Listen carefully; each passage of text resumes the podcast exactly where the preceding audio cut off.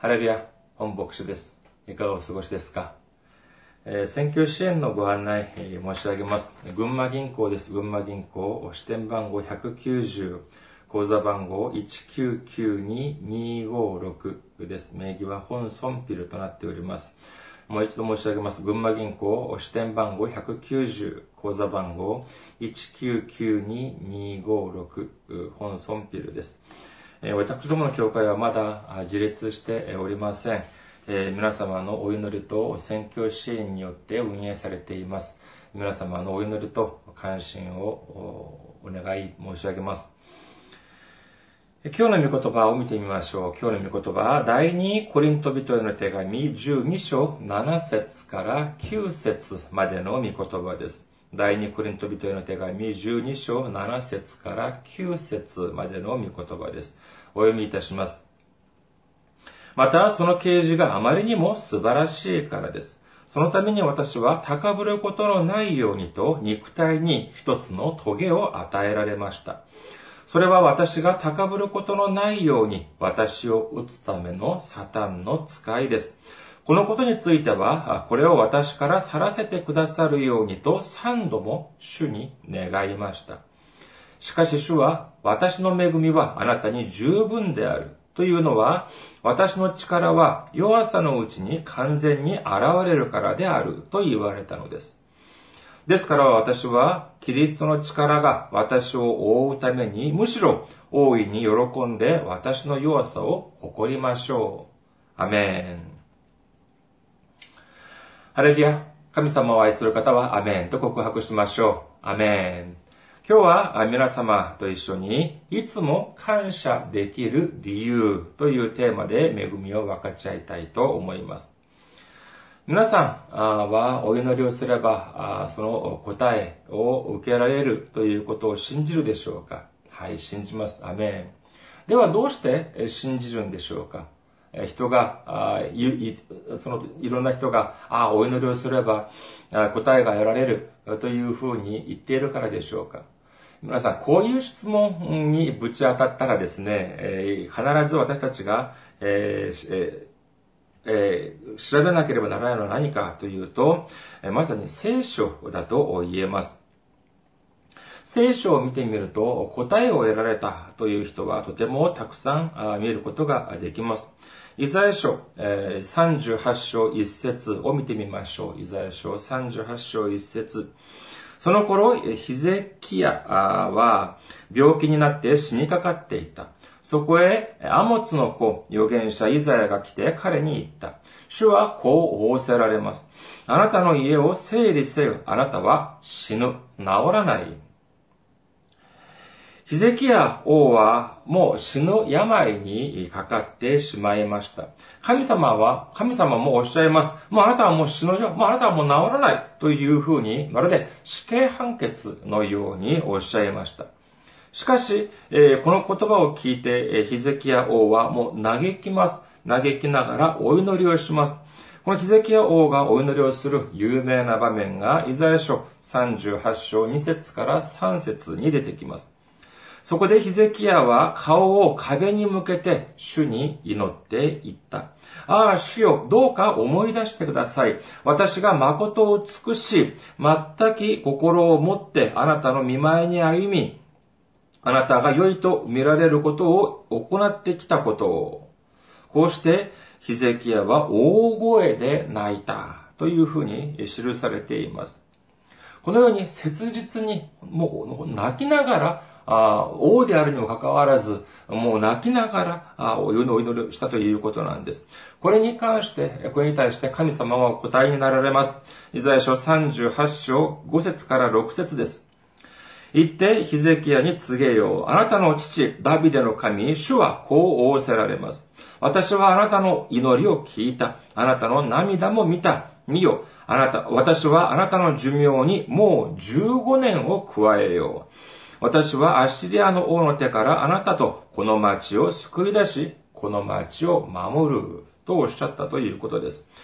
ヒゼキヤ王は間違いなく死ぬ運命でありました。しかし、神様にお祈りをしたら、あその結果、神様が寿命をなんと15年も延長してくださったということなんです。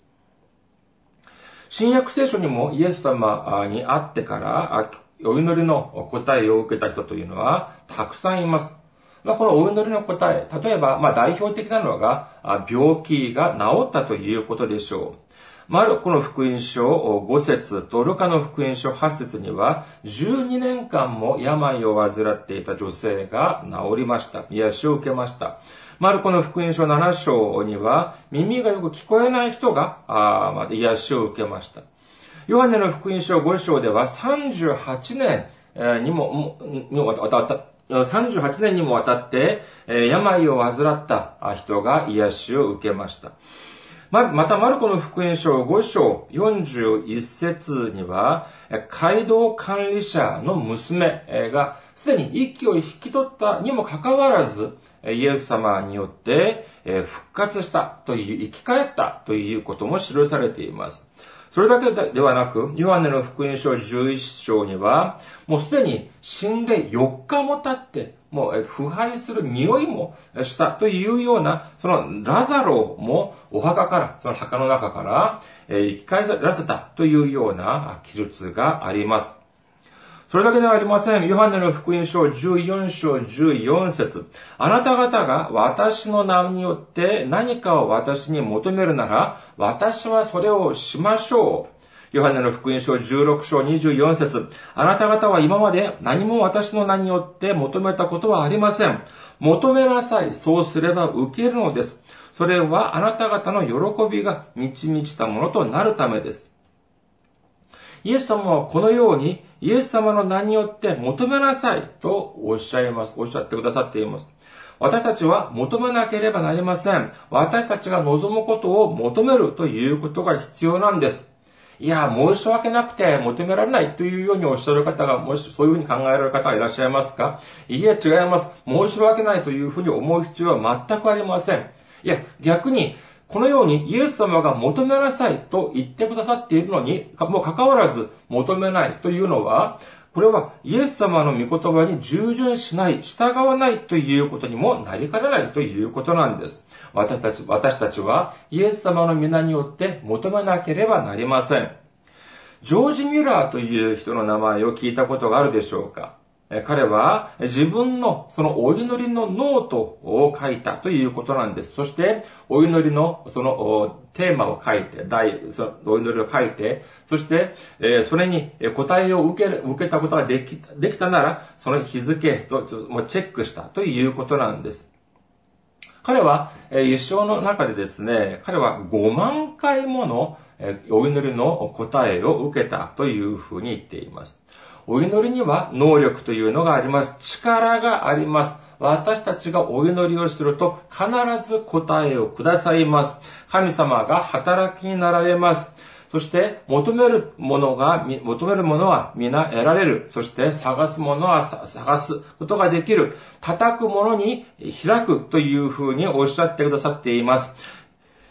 お祈りの能力を信じて、そして、神様に、イエス様に求める皆様であらんことをお祈りいたします。アメン。というふうにメッセージを終えることもできますが、実はこれからが 今日のメッセージの本論です。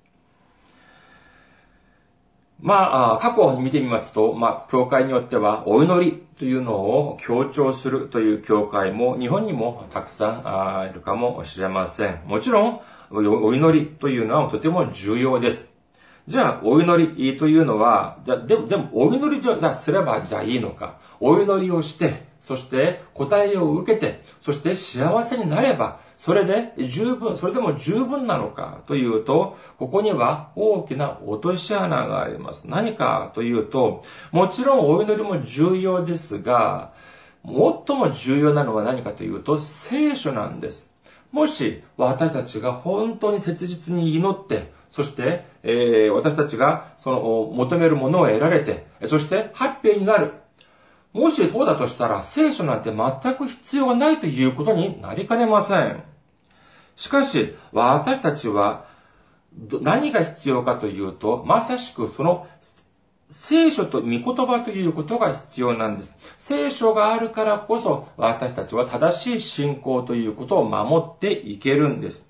もし、正しい信仰というのを守ることができなかったら、妙なあそのいわゆる、まあ、信仰、信仰宗教、まあ、文字は違いますけれども、いわゆる妙な信仰宗教団体に、えー、よって誘惑に負けてしまうということがあります。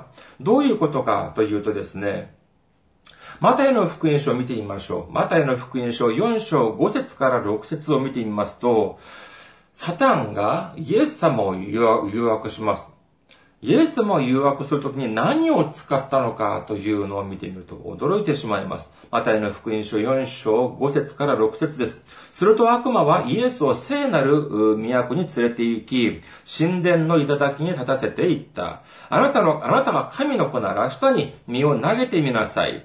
神は見つかりたちに命じて、その手にあなたを支えさせ、あなたの足が一に打ち当たることのないようにされると書いてありますから。どこに書いてあるということかというと、これはまさしく聖書に書かれてある言葉なんです。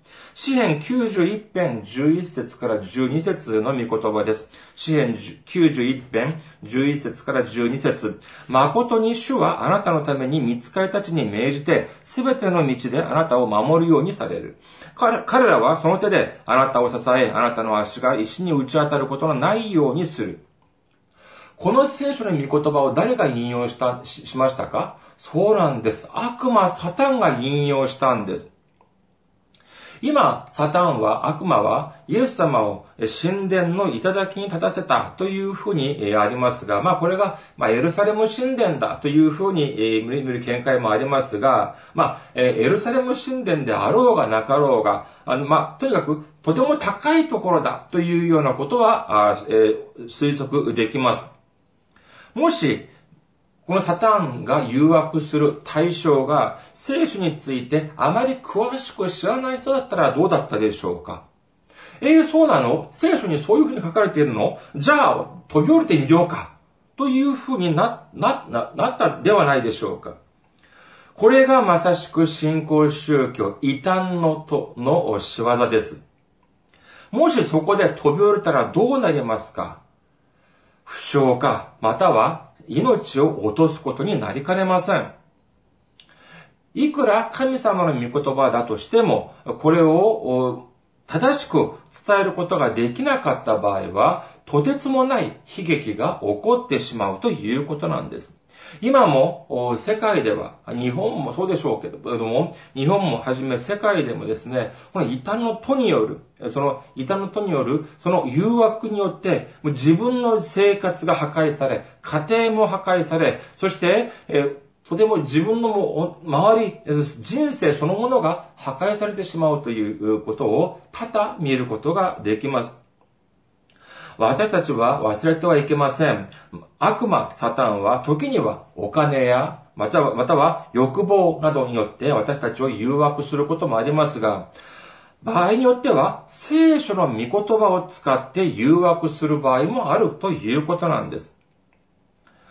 この場合、イエス様はどうしましたか？飛び降りましたか？いいえ、飛び降りませんでした。どうしてでしょうか？怖がったからですか？高所恐怖症だったからですか？いいえ、違います。イエス様は神様の御言葉を正しく理解されておられました。ですからイエス様は何ておっしゃったのかというと、マタイの福音書7 4章7節イエスは言われた、あなたの神である主を試みてはならないとも書いてあるとおっしゃったんです。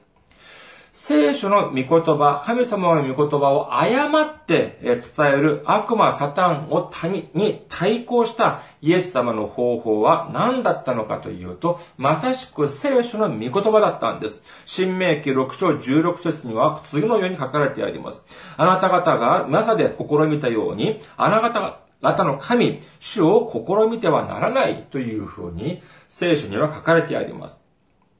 このように聖書を知っていなければ、悪魔も、悪魔にも対抗することができません。もちろんお祈りも大事です。奉仕も大事です。しかし何よりも神様の御言葉、聖書の御言葉を正しく理解する皆様であらんことをお祈りいたします。皆さん、お祈りをして、そして答えを受けたい。もちろんそうです。神様を信じる人はみんなそういうふうに思うに違いありません。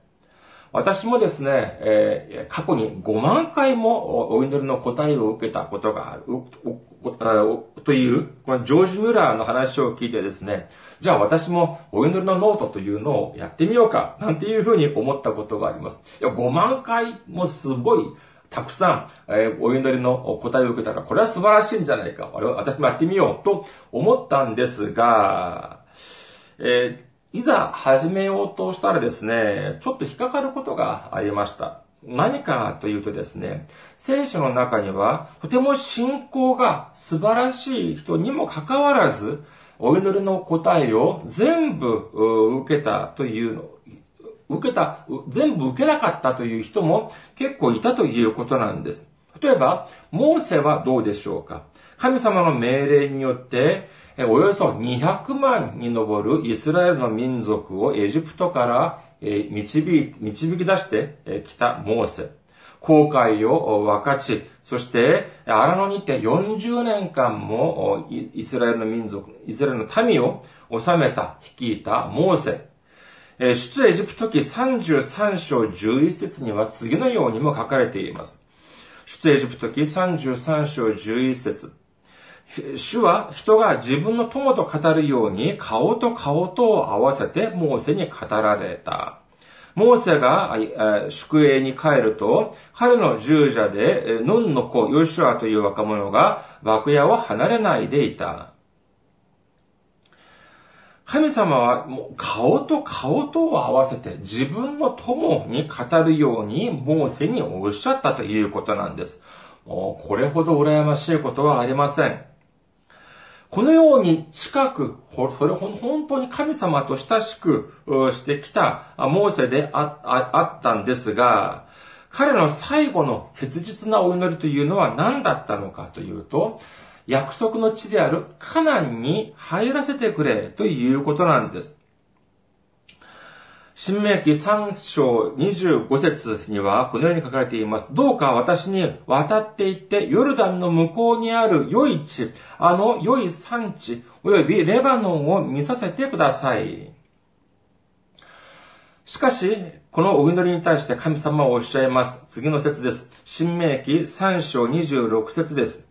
しかし主はあなた方のために私を怒り、私の願いを聞き入れてくださらなかった。そして主は私に言われた。もう十分だ。このことについてはもう二度と私に言ってはならない。もうそれぐらいにしておきなさい。ダメなものはダメだというふうに言ったということなんです。断固として拒絶をしました。拒否をしました。もちろんここにはモーセの過ちもあります。えー、荒野にて、えー、水がなくなってしまって、そして水をくれという嘆くイスラエルの民に向かって、民を見て神様にお祈りをします。それと神様をおっしゃいました。民数記20章8節です。民数記20章8節杖を取れ。あなたとあなたの兄弟アロンは回収を集めよ。あなた方が彼らの目の前で岩に命じれば、岩は水を出す。あなたは彼らのために岩から水を出し、回収とその家畜に飲ませよ。神様はこの岩に命じろというふうにおっしゃいました。しかし、11章と11、10節と11節を見てみましょう。民数記20章、10章と11節、10節と11節です。すいません。えー、民数記20章、10章と10節と11節見てみましょう。そして、モーセとアロンは岩の前に集会を招集して、彼らに言った。逆らう者たちをさあ聞け。この岩から私たちがあなた方のために水を出さなければならないのか。モーセは手を挙げ、彼の杖で岩を二度打った。すると、たくさんの水が湧き出たので、回収もその家畜を飲んだ。まあ言ってみれば、神様の命令に従わず、ぶち切れたっていうことなんです。えー、まあ本当にまあ、モーセだって、えー、人間です。もう何かというと、自分たちや神様や自分たちに抗議をし、恨み、恨み、つらみを、恨みつらみを言う、のたまう、その民たちが、まあ、可愛く見えたわけではないでしょう。ですから、どうしたのかというと、ただ、命令をしなさい、という、命じ命じなさいと言ったのを、それこそブチ切れて、もう本当に岩を叩いたという、もうえー、というふうに、えー、罵って岩を叩いたというふうに書かれています。これに、このことによってですね、40年もの間、あイスラエルの民を率いて、そして、まるで友のように、えーえー、語ったあにもかかわらず、モーセのお祈りというのは、えー、これを拒否しました。新約ではどうでしょうか？パウロを見てみましょう。今日の御言葉です。コリント第2コリント人の手紙12章7節から9節までの御言葉です。第2コリント人の手紙12章7節から9節また、その啓示があまりにも素晴らしいからです。そのためには私は、そのために私は高ぶることのないようにと肉体に一つの棘を与えられました。それは私が高ぶることのないように私を打つためのサタンの使いです。このことについては、これを私から去らせてくださるようにと、三度も主に願いました。しかし、主は、私の恵みはあなたに十分であるというのは、私の力は弱きのうちに完全に現れるからであると言われたのです。ですから私はキリストの力が私を覆うために、むしろ大いに喜んで私の弱さを誇りましょうと書かれています。ここでパウロが言う、このトゲ、肉体に一つのトゲ、サタンの使いというのが何であるかというのに関しては、まあ、聖書には明確には記されておりませんが、えー、まあ、お、まあ、おそらく、当時、パウロが、まあ、患っていた病であるだろうと、神学者たちは見ているようです。まあ、これは病であろうが、なかろうが、えー、まあ、えー確かなことは、当時、パウロの肉体をとても、まあ、えー、肉体に苦痛を与えた、与えていたということは確かであろうと思われます。ですから、これを去らせてくださるようにと三度もお祈りをしました。しかし、神様、イエス様は、このお祈りに対してこれを拒みました。拒絶しました。拒否しました。どうしてかというと、あなたの受けた私の恵みは十分である。そして、神様の力というのは弱さのうちに完全に現れるからであるという答えを受けたということなんです。もし、モーセやパウロがジョージ・ミュラーのようなお祈りのノートをつけていたのならば、少なくても、少なくとも、それぞれ一つは、その答えを受けたというチェックはできなかったに違いありません。ではこれは神様の懲罰、呪いでしょうか？いや違います。逆にこれは大いなる祝福なんです。パオロはこれに関してとても喜んだと言っております。また、モーセにつきましては、神学者たちはこういうふうに分析しています。もし、モーセがカナンの地に入っていったなら、彼はイスラエルの民によって偶像崇拝の対象になったかもしれないということなんです。まあもちろん、聖書にはそれに関する具体的な明確なあ記述はありませんが、この意見がに関して説得力を持つ理由というのは、まああります。新明記34章5節から6節を見てみますと、モーセの墓がどこにあるかすらもわからないということなんです。これは言言ってみれば、モーセが偶像崇拝の対象になったというならば、彼のお墓もまるで聖地のようになった可能性があります。だからこそ、神様は意図的にモーセのお墓、モーセの墓も隠したということなんです。えー、自分自身が、じゃあ私が自分自身が偶像崇拝の対象になる。これは祝福でしょうか？いいえ、違います。これはとてつもない呪いです。例えば私が、まあ、サラリーマンであったのに、ああったとしましょう。そして、私がある会社と契約を交わしました。それ契約金が10億円だったとしましょう。まあ自分の給料は、まあせいぜい2、30万なのに、10億円、とてつもない金額です。だからといって、その10億円を自分のポケットにしまう。これは、どういうことですか？これはまさしく犯罪です。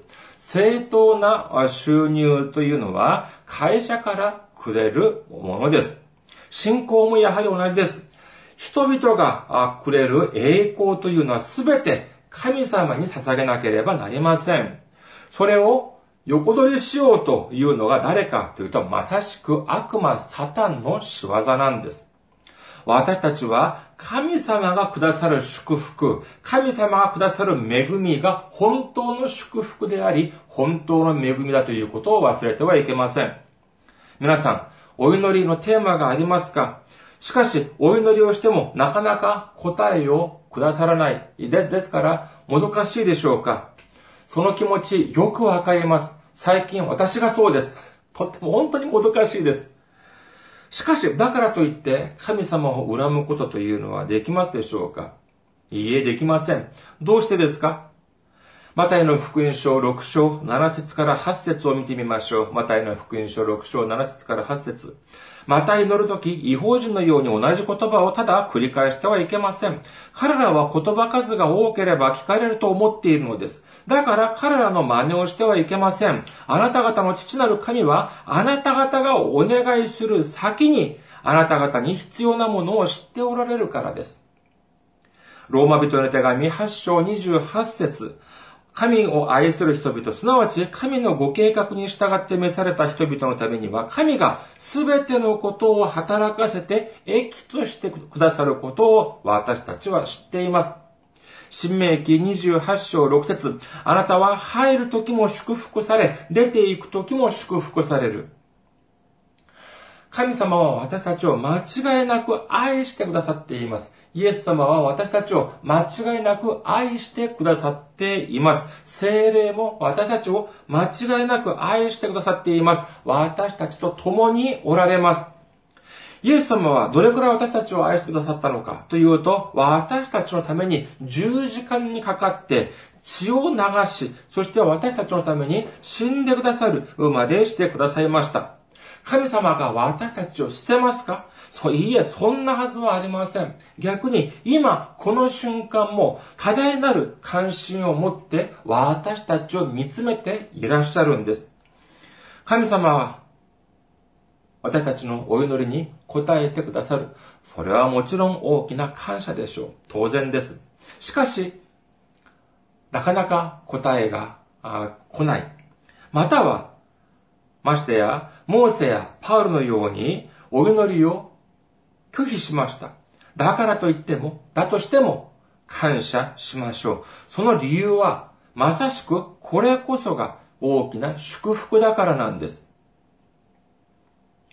イエス様が私たちと共におられる限り、私たちは出て行っても祝福され、入って行っても祝福され、横になっても祝福され、立っても祝福され、座っても祝福されます。すべてが益となるということなんです。すべてが祝福につながるということは、結局は私たちは祝福を受けるということなんです。ですから、私たちはいつも感謝できるということなんです。常に主に、イエス様に、神様イエス様に感謝をし、そして神様の御言葉を勉強し、そして神様と共に歩み、そして、えー、最後には溢れんばかりの祝福を受ける皆様であらんことをお祈りいたします。ありがとうございます。また来週お目にかかりましょう。